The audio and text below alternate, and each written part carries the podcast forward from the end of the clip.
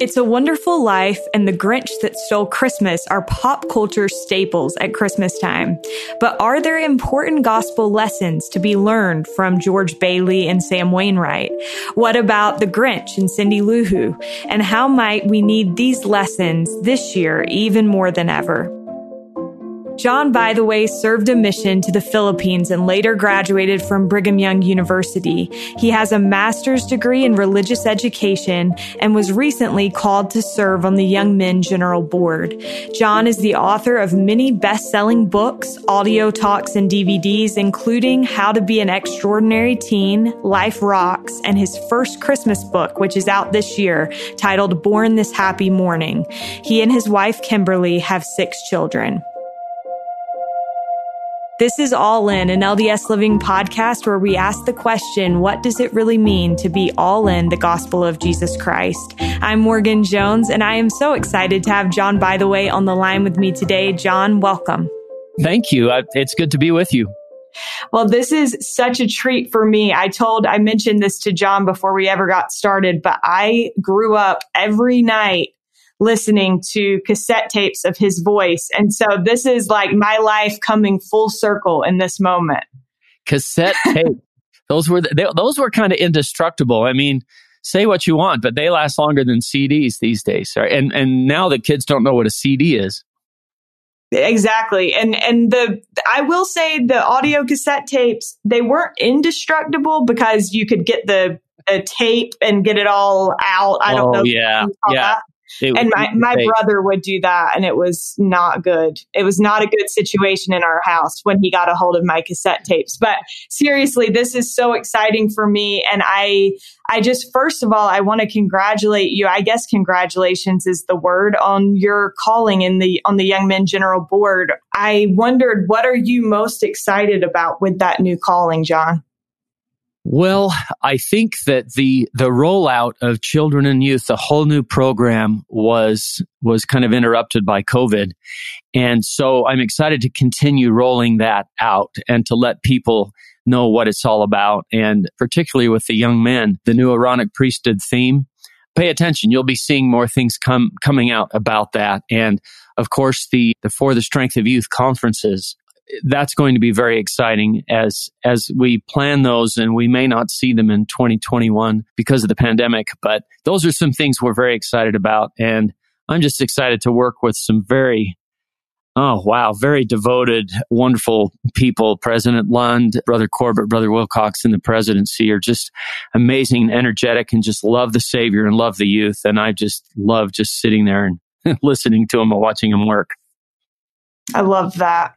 Well, today we are going to talk a little bit about your newest book, and that is Born This Happy Morning.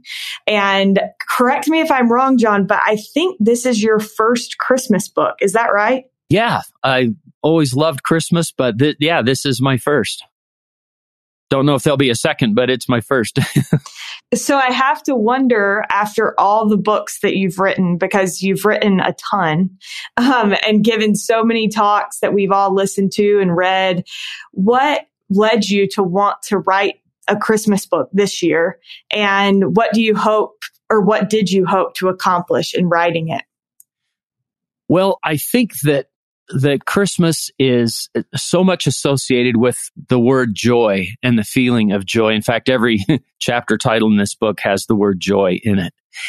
And I'm, I'm hoping especially the, the young people and everybody can, can recognize that the gospel is the path of joy. The covenant path is a path of joy. And it's, it's not just a list of do's and don'ts. It's, it's all, um, about joy and happiness. And really, it is the happiest way to live. It's not the easiest way to live, but it's easier than some of the alternatives because the consequences are so bad of not living it. And I just think it's the happiest, most joyous way to live.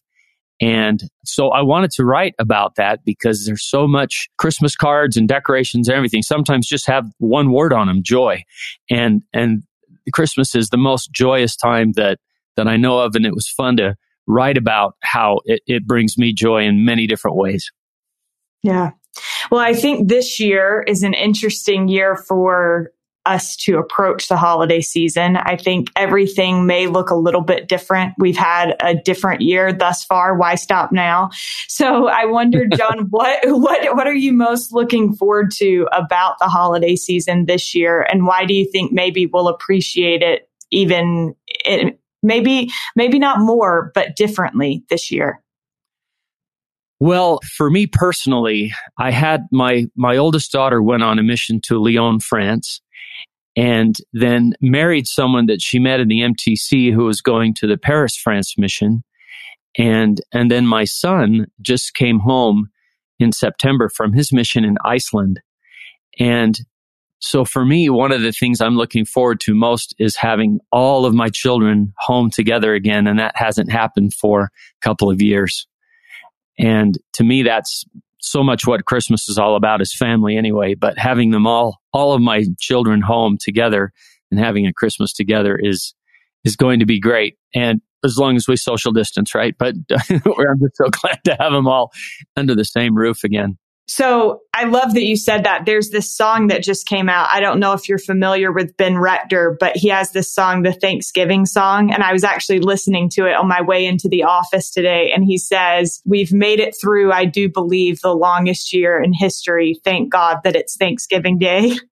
and I think it's so true. Like this year just feels like it has been years of our lives. And I think everybody will just be so happy to get to the holiday season. And so today, as we talk about this, one thing that I really love about your book is that it's based on Christmas books and movies and songs, things that we all love but everything ties back to principles that I think apply year round. And so I kind of want to stick with that today. This episode will air in the month of November. And so we won't be quite to Christmas yet. But like I said, the principles will apply regardless. And I think hopefully as we talk a little bit about Christmas and the holiday season, it will help people get excited for that. And so, first of all, John, you talk a lot in this book about something that you refer to as the three levels of Christmas. And so, I kind of want to start our conversation and set the tone by having you explain, if you don't mind, just what you mean by three levels of Christmas. Oh, thank you. Yeah, I, I actually you know, with uh, the way publishing works and deadlines and so forth, um, I wrote this before the pandemic and actually hit, or I guess it was just coming. And so I, there's nothing in, in there about that, but all these things have become more true about family and connection and everything. And the three levels is not original with me. William B. Smart wrote editorials for the church news and he wrote one called the three levels of Christmas, which I just thought was very insightful. And it's actually in a book called Messages for a Happier Life. Deseret Book published a bunch of his church news editorials over the years in, in like 1989. So it's an older book, but he spoke of the Christmas holidays coming, and I'll just summarize uh, at three levels. And level one is Santa Claus and Jingle Bells and Rudolph the Red-Nosed Reindeer. And he said it's the level where we eat too much and spend too much and do too much and love every minute of it. And, we, and we love the level one Christmas. And I thought, so do I. You know, I, I love that level. And then he said, but there's a more uh, deeper level. And he called it the silent night level. And this is the level of the story of Mary and Joseph and the angels and the nativity scenes and the wise men. And we love that level. We love singing uh, Silent Night. And then he said at the end of that, but the man who keeps Christ in the manger will be empty and unfulfilled. And I thought was the best line because so many want to do that. Keep Christ in the manger. We'll take Christmas. We'll, we'll acknowledge that baby Jesus part. But these are my words now. But Jesus, he grew. He increased in wisdom and in stature and favor with God and man, as we all know.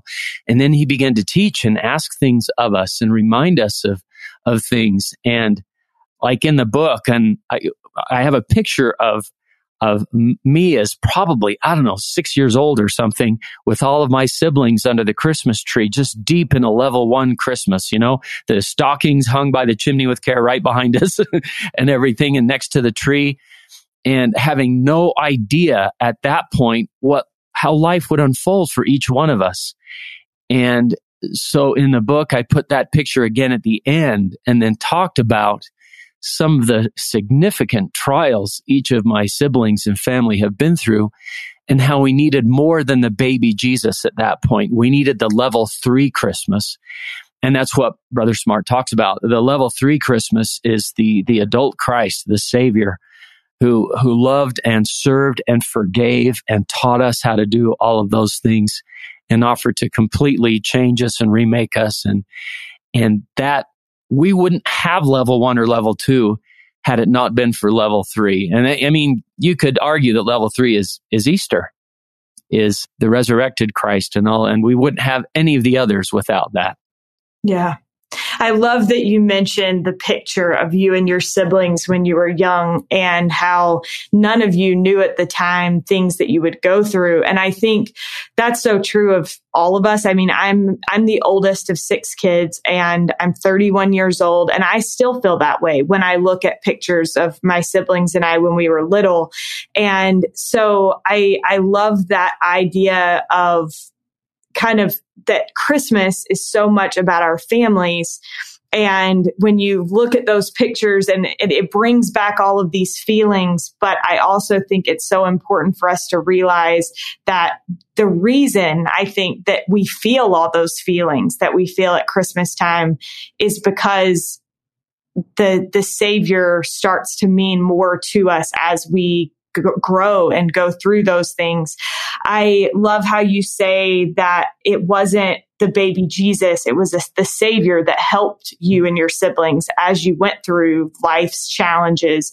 Why do you think it's so important, John, that we don't leave Jesus in the manger and that we allow him to grow with us in our lives? I just love the title savior. He is our our only not just our only hope, our last hope. He's our he's the the reason for everything. And that acknowledgement and I mean we just each of my siblings had to get to a point where we really relied on him. And it, it wasn't just our friend in heaven like the baby Jesus or something like that, but we really got pushed against the wall in some places. There were health challenges and family challenges, and still are uh, with with each of my siblings. And we've, you know, that's I don't share all that in the book, of course, because everybody goes through things. Yeah, but we've come to really rely on him, and our love for him has grown so much more because he's been there for us, and that is and that is the sweetest part of that that's why i just i love the title of in the hymn, O come all ye faithful, of born this happy morning. And what a happy morning it was because of the promise of what that child would become. And the question in the hymn, what child is this? is such a, a great question.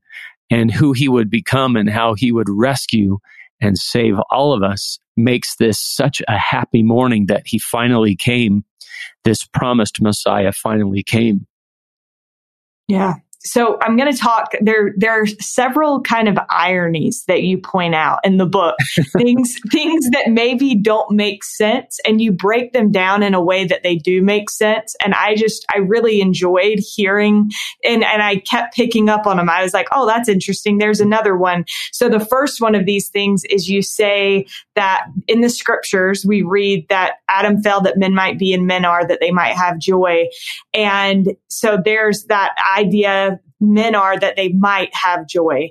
And then you talk about the phrase, the pursuit of happiness and how we have these life presents us an opportunity, but it doesn't present us with a guarantee of happiness. Can you explain and share that thought with our listeners? Oh, I'd love to. I think the I think the men are that they might have joy. This incredible phrase from Second Nephi. Here's Lehi talking to his son Jacob, who has not who has never seen Jerusalem, who has seen the rudeness of his brothers, to use Lehi's words, all his life. And what a perfect place for Lehi to explain son, there has to be opposition in all things. And Adam fell, and, and that started in the Garden of Eden, Lehi says. And Adam fell that men might be, and men are that they might have joy. My favorite word in there, of course, is joy. But to me, the most intriguing word is might. They might have joy on other days. They might not. And that's the second Nephi 224. But then Moses 648 is a very similar sounding verse that says, um, because that Adam fell, we are, and we are made partakers of misery and woe. so on some days we have Moses 648 days, and sometimes we have uh, Second Nephi 224, or is it 225 days? You know, we have joy. Sometimes we might have joy. And we have moments of great joy. And I think it's helpful to know we'll go through hard times too. And that is why Christmas is so wonderful because this is one of those times when we might have joy. And I worry for my my children a little bit that they're growing up in this world that is like, hey, if you ever have a bad day, it's probably somebody's fault. You know, somebody's not doing right. their job. Life should always be easy, and you you have a right to have joy twenty four seven. You should never be nervous or challenged or anxious or. And I'm like, well, that's not life. You know, we we have ups and downs, and and I think uh, yeah, you mentioned the the Declaration of Independence has that phrase: life, liberty, and the pursuit of happiness. Happiness is not guaranteed, but we ought to be able to pursue it and and learn lessons from that you know? And i think we all come back to to christ as where we go for happiness and joy and we're, we're still going to have ups and downs in this life but in him our joy is full. Yeah Thank you so much for sharing that. I wondered for you, John, you mentioned that you started writing this book pre pandemic. And so I wonder if you had been writing it during the pandemic, how it might look a little bit different. What has been effective for you in finding joy this year in such a weird year? Well, I'll tell you, there's some things that have been harder and some things that have, have improved. And I think, and a lot of people talk about this uh, fascinating timing of having you know, home church and how that was rolled out before we were kind of forced to have home church. And boy, my wife and I looked at each other and thought, if, you know, we've, we've got to, got to make sure that we do this. And because we don't know how long this is going to last, we were doing the home church anyway, just like the third hour because we were, we wanted to, but then it became the norm during the pandemic, you know, and it's been so fun to to do that and to feel some closeness with family and then to have these missionaries come home and want to share and teach the younger kids how to do devotionals and things like that. And something that um, that president steven lund said the general young men's president that he said in a number of our meetings is that satan hasn't taken covid off.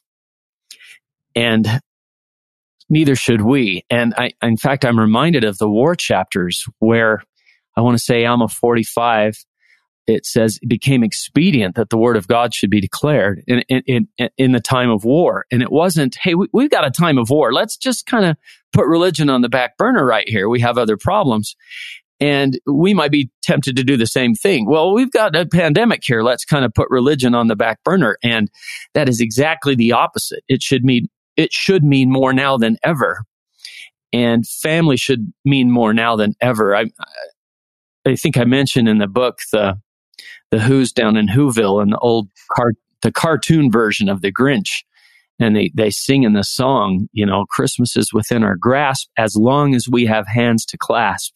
And even after the Grinch had stolen everything, including the last can of Who hash, you know, they could still sing together because they had each other. And I think this has kind of taught us that a little bit.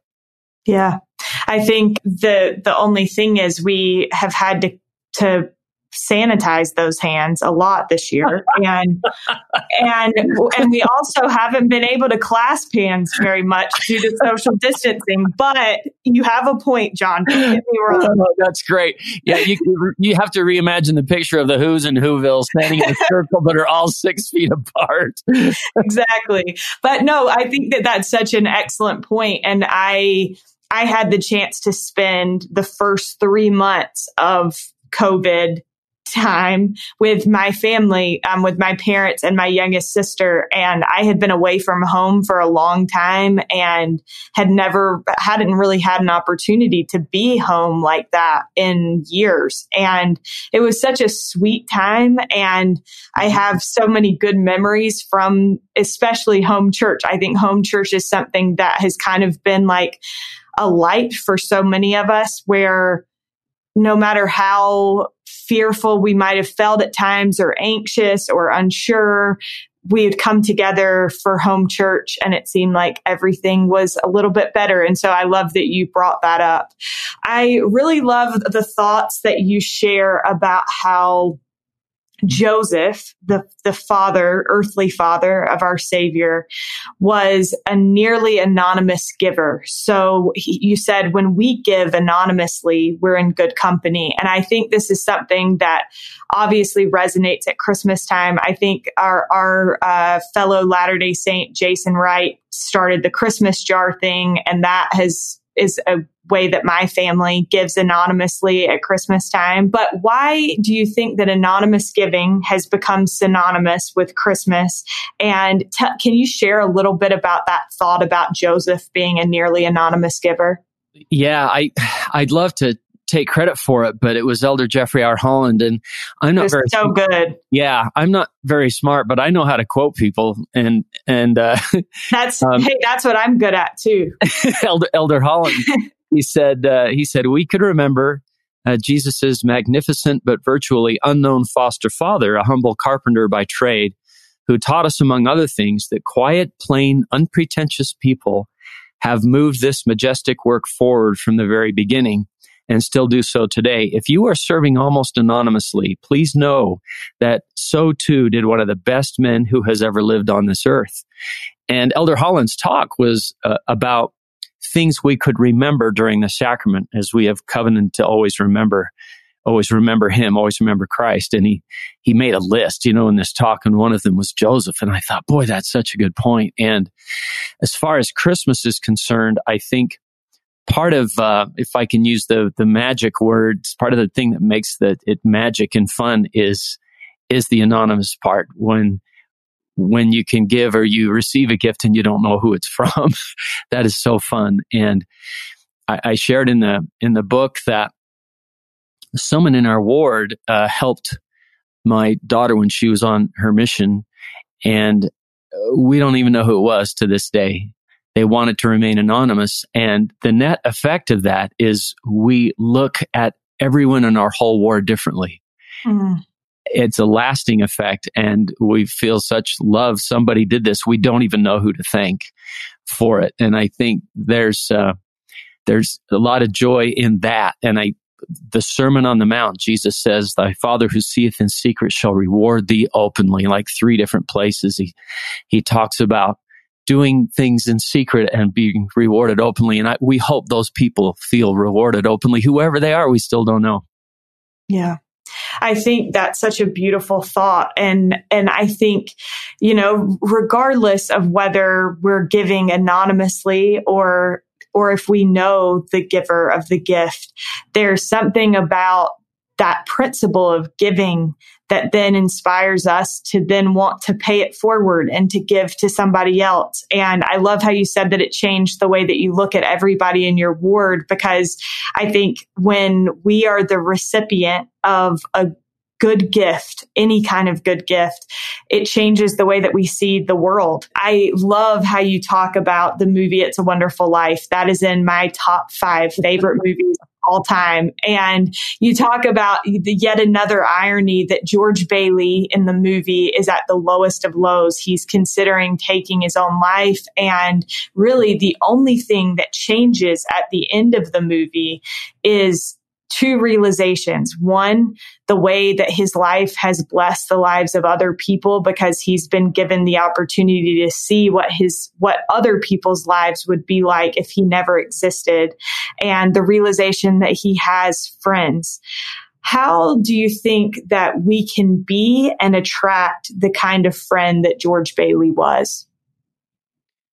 Oh, such a, it's a heartbreaking movie to me at first because I see this young man who's so excited and so ready for life and ambitious and, and you want the moon, Mary? I'll, I'll, throw up a lasso and pull it down for you, you know, and, and he's going to amazing. Go, he's going to go see the world. He's going to do everything. And, and then he, he has to stay home so his brother can go to college. I mean, that's where his gift giving starts, you know well, I'll stay and, and, manage the building and loan. But boy, as soon as you get home and then the war comes and everything, and you just see everything he wanted, and and he's uh, he doesn't get to get to have one. he does, but he's generous to a fault. He, he helps people. Uh, his little lecture to Mr. Potter is so good about it. You know, is it too much that these people who do most of the living and dying in this town can do it in a house with a couple of rooms and a bathroom, you know? And, and yeah, that the angel helps him to see you've really had a wonderful life, George. You've helped so many people. And in the end, I mean, to me, one of the unsung heroes that doesn't even appear at the end of the movie is Sam Wainwright. Hee haw. Um, yeah, hee haw. you know, Mr. Gower, uh, uh, Cable, you need cash. Stop. My office instructed to forward you up to $25,000. Stop. Uh, hee haw and Merry Christmas, Sam Wainwright. And he, he looks at Mary in that moment. Oh man. You remember that Sam Wainwright wanted to marry M-A-R-R-Y, Mary, capital M-A-R-Y. And George knows that he could have given her this kind of life of, you know, a much better car. He makes comments like, why do we have to live in this drafty old barn and his car, the door won't close. Remember, he's kicking it. And maybe I know the movie too well, but I just think what brilliant writing. But all of that comes back to George when his friends suddenly show up at his house and I wouldn't have a roof over my head if it weren't for you, George. And they start throwing money in that basket. And so it doesn't seem like a wonderful life because of all that happens to him. But then at the end, it all comes around. And at the end of the movie, he's still, he's still there. He still has the building and loan. You know, that $8,000 that was unfortunately lost has been recovered, but that's still his life. But he has a, a his whole perspective has changed.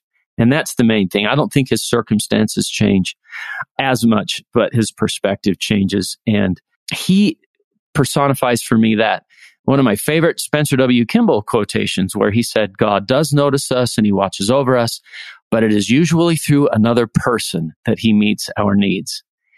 And Sam Wainwright, that other person, George Bailey for so many other people. And we can strive to be that other person I met a woman at a, at a Time Out for Women conference and she showed me her phone. And she said, every morning this comes up. She's programmed it. So every morning this phrase comes up, who needs me today?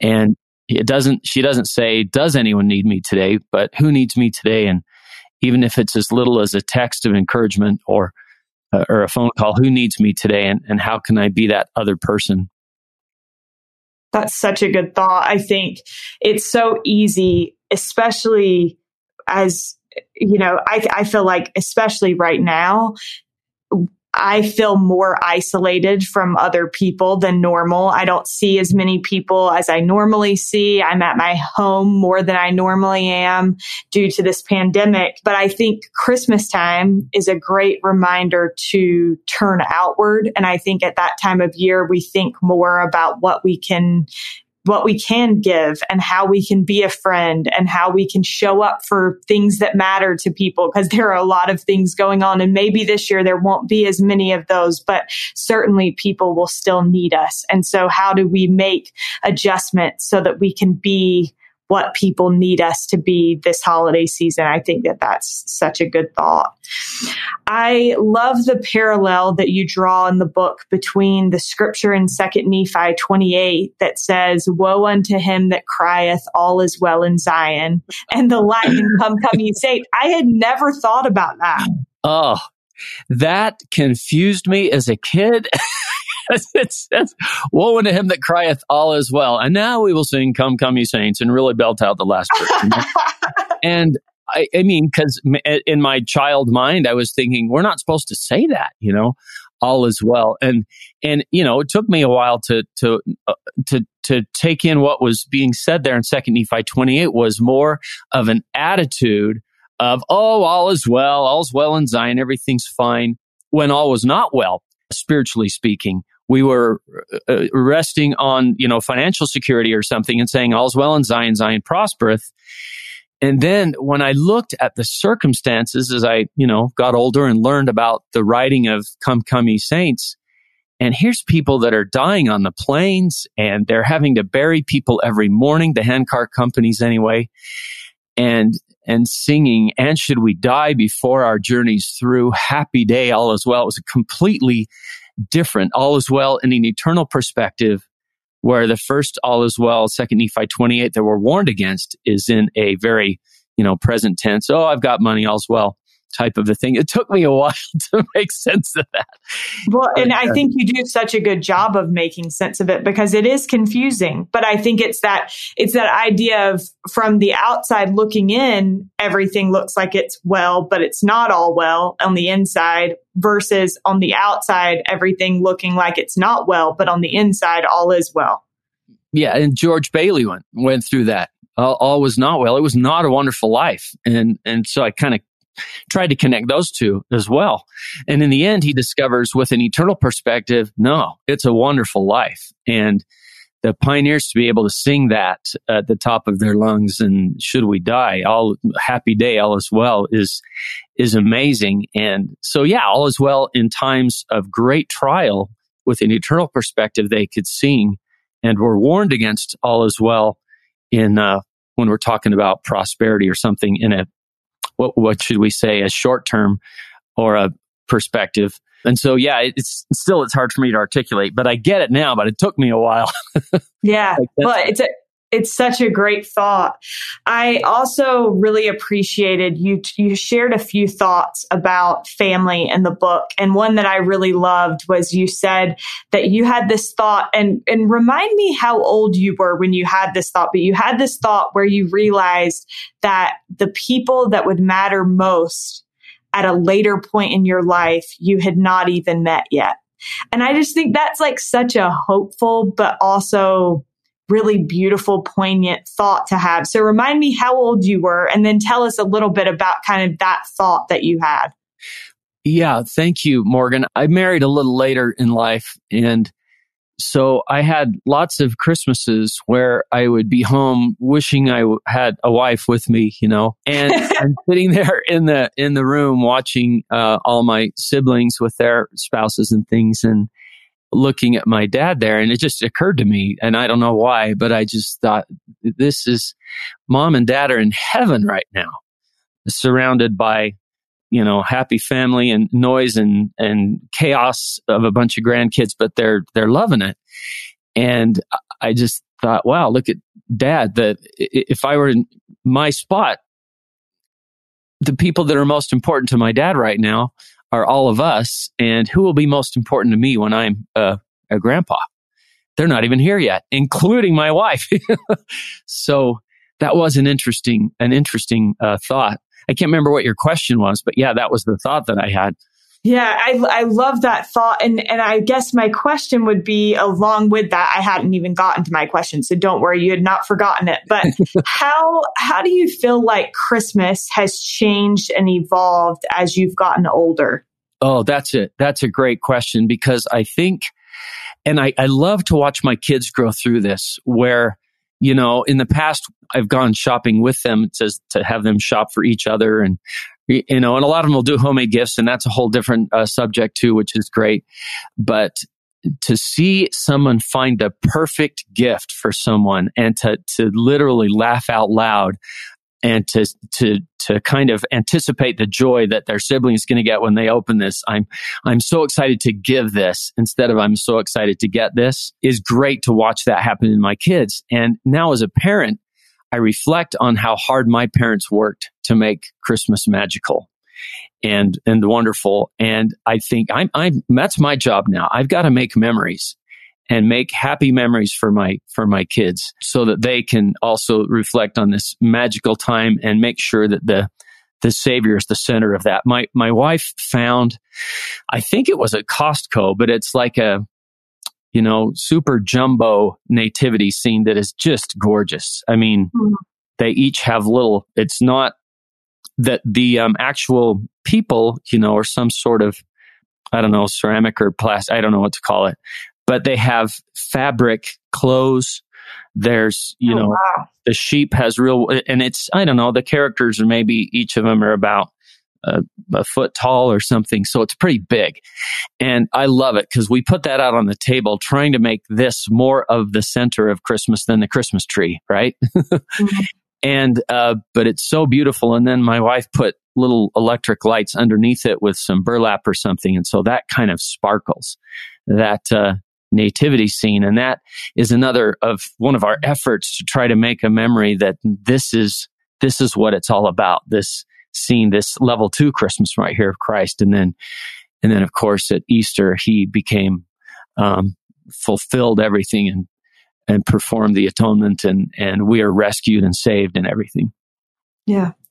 I hope that people are picking up on as we've gone through this that I think everything that makes Christmas what it is and the reason that we all love it so much it, it all is based on these principles that Christ taught. And so I think sometimes in the hustle and bustle of the holiday season, we miss some of that and we don't recognize that like these principles of being a friend or these principles of of family and turning outward and seeking joy and and pursuing joy even in in times that might be more difficult. All of these things are things that that the savior taught us.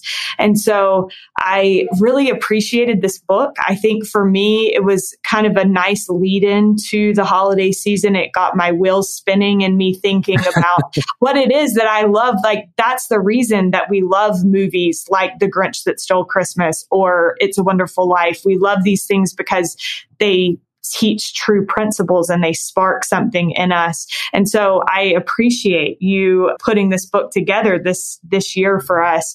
John, the last question that I have for you is the question that we ask on every episode of this podcast. And that is, what does it mean to you to be all in the gospel of Jesus Christ? Oh, that is such a great question. A few years ago, the theme for the youth was D&C 4-2, Oh, ye that embark in the service of God, see that you serve him with all your heart, might, mind, and strength. And, and I used to try to write a talk for the theme every year, and I wrote one that year, and it was fascinating. I, I discovered that the word embark only appears one time in the entire standard works, and it's in that verse. Since then, there's two or three of the chapter summaries at the beginning of chapters in the scriptures that where modern day have, we've added the word embark, but in the actual text of the scriptures, one time. And when I looked it up, it says to board a ship or an aircraft or a vehicle as for a journey. And I just, you know, thought that's, that's it. it you, you can't sort of embark. if you sort of embark on an airplane and the airplane leaves, this can cause great physical discomfort, right? And the safety is in fully embarking and being, uh, as you said, all in. And if, if we're not all in, and if you read that verse, D&C 4 2, oh, you that embark in the service of God, see that ye serve him with, and here's the all in idea, with all your heart, might, mind, and strength, that ye may stand blameless before God at the last day. And when I when I wrote that little talk, I I kind of made up a story about Marvin and Harvey, who are next door neighbors, and Marvin would get up at seven in the morning and eat a full breakfast and uh, take a shower, get fully dressed, say to his mom, "I love you with all my heart," and he'd go off to school, and he would eat all of his lunch and do all of his homework and come home and and eat a full dinner. And he went to football practice where he was a fullback and then he came home and uh, said all of his prayers, read all of his scriptures, and went to bed. But his neighbor Harvey uh, was sometimes called halfway Harv because he did everything halfway. So he would, Harvey would, uh, thank, thanks for laughing. Uh, Harvey would get up uh, after half a night's sleep, eat, eat half his breakfast, get half dressed. Think about that. Okay, that's long enough. Uh, uh, say to his mom, I love you with half my heart. I wonder how that went over and got halfway to the bus stop. He said, I, I wish the bus would meet me halfway. And then he'd go to half his classes at school. He'd eat half his lunch. He'd go to football practice where he was a halfback. uh, then he would come home, eat a half his dinner and, uh, go fall half asleep. You know, it's just a joke, but the idea was to introduce, read that scripture again as if you were halfway Harv. O ye that embark in the service of God, see that ye serve him with half your heart, half your mind, half your might, half your strength. And here's the frightening part that ye may stand half blameless before God at the last day. kind of changes it. Yeah. Uh, yeah. And the, the all in part, it, it's a tall order. We have so many demands on our time. And part of life is, is living in mortality, providing for our families, having to work and do all those other things. But being all into the gospel means we fully embarked. I, I've got both feet in here and I'm staying. And we will have questions. We'll have issues perhaps. And I think we'll go to our death with unanswered questions. But we know what we know. And what we know, those primary questions that God is real, that He loves us, that the Savior is real, that He loves us, and that we can rely on Him, makes me want to say, I'm, I'm all in. I'm, I'm staying. This, this is where I find the most joy, the most happiness. And this is where my children will find it as well. And that is, that is my testimony. This is where it is. So of course, this is where I'm staying. I'm, I'm all in. Thank you so much, John. That's a great analogy. And, and I think, uh, it paints a picture. And I think that's what you have always been really excellent at doing. So thank you so much for taking the time to talk to me today and to share these thoughts and, and in advance, I guess, Merry Christmas. Oh yeah. Well, me too. Let's let's find joy as when COVID's over, there will be another COVID. And maybe it won't be a COVID, but maybe it'll be something else. And we are going to have to whatever life throws at us, Satan won't take COVID off and we rely on the Savior and we go through all of these things and hold our families close. And that's that there'll be something else, you know, hopefully not another pandemic, but we we know the source of joy. We know where to go for that. And that's why we're all in. Thank you, John. A huge thank you to John Bytheway for joining us on today's episode. You can find John's new book, Born This Happy Morning, on DeseretBook.com or in Deseret bookstores now. We are also so grateful to Derek Campbell of Mix at Six Studios for his help on this episode. And to all of you listening with the holiday season upon us, I want you to know how thankful we are for you. Thank you for spending time with us this year, and thank you for who you are. Happy Thanksgiving. Thanksgiving.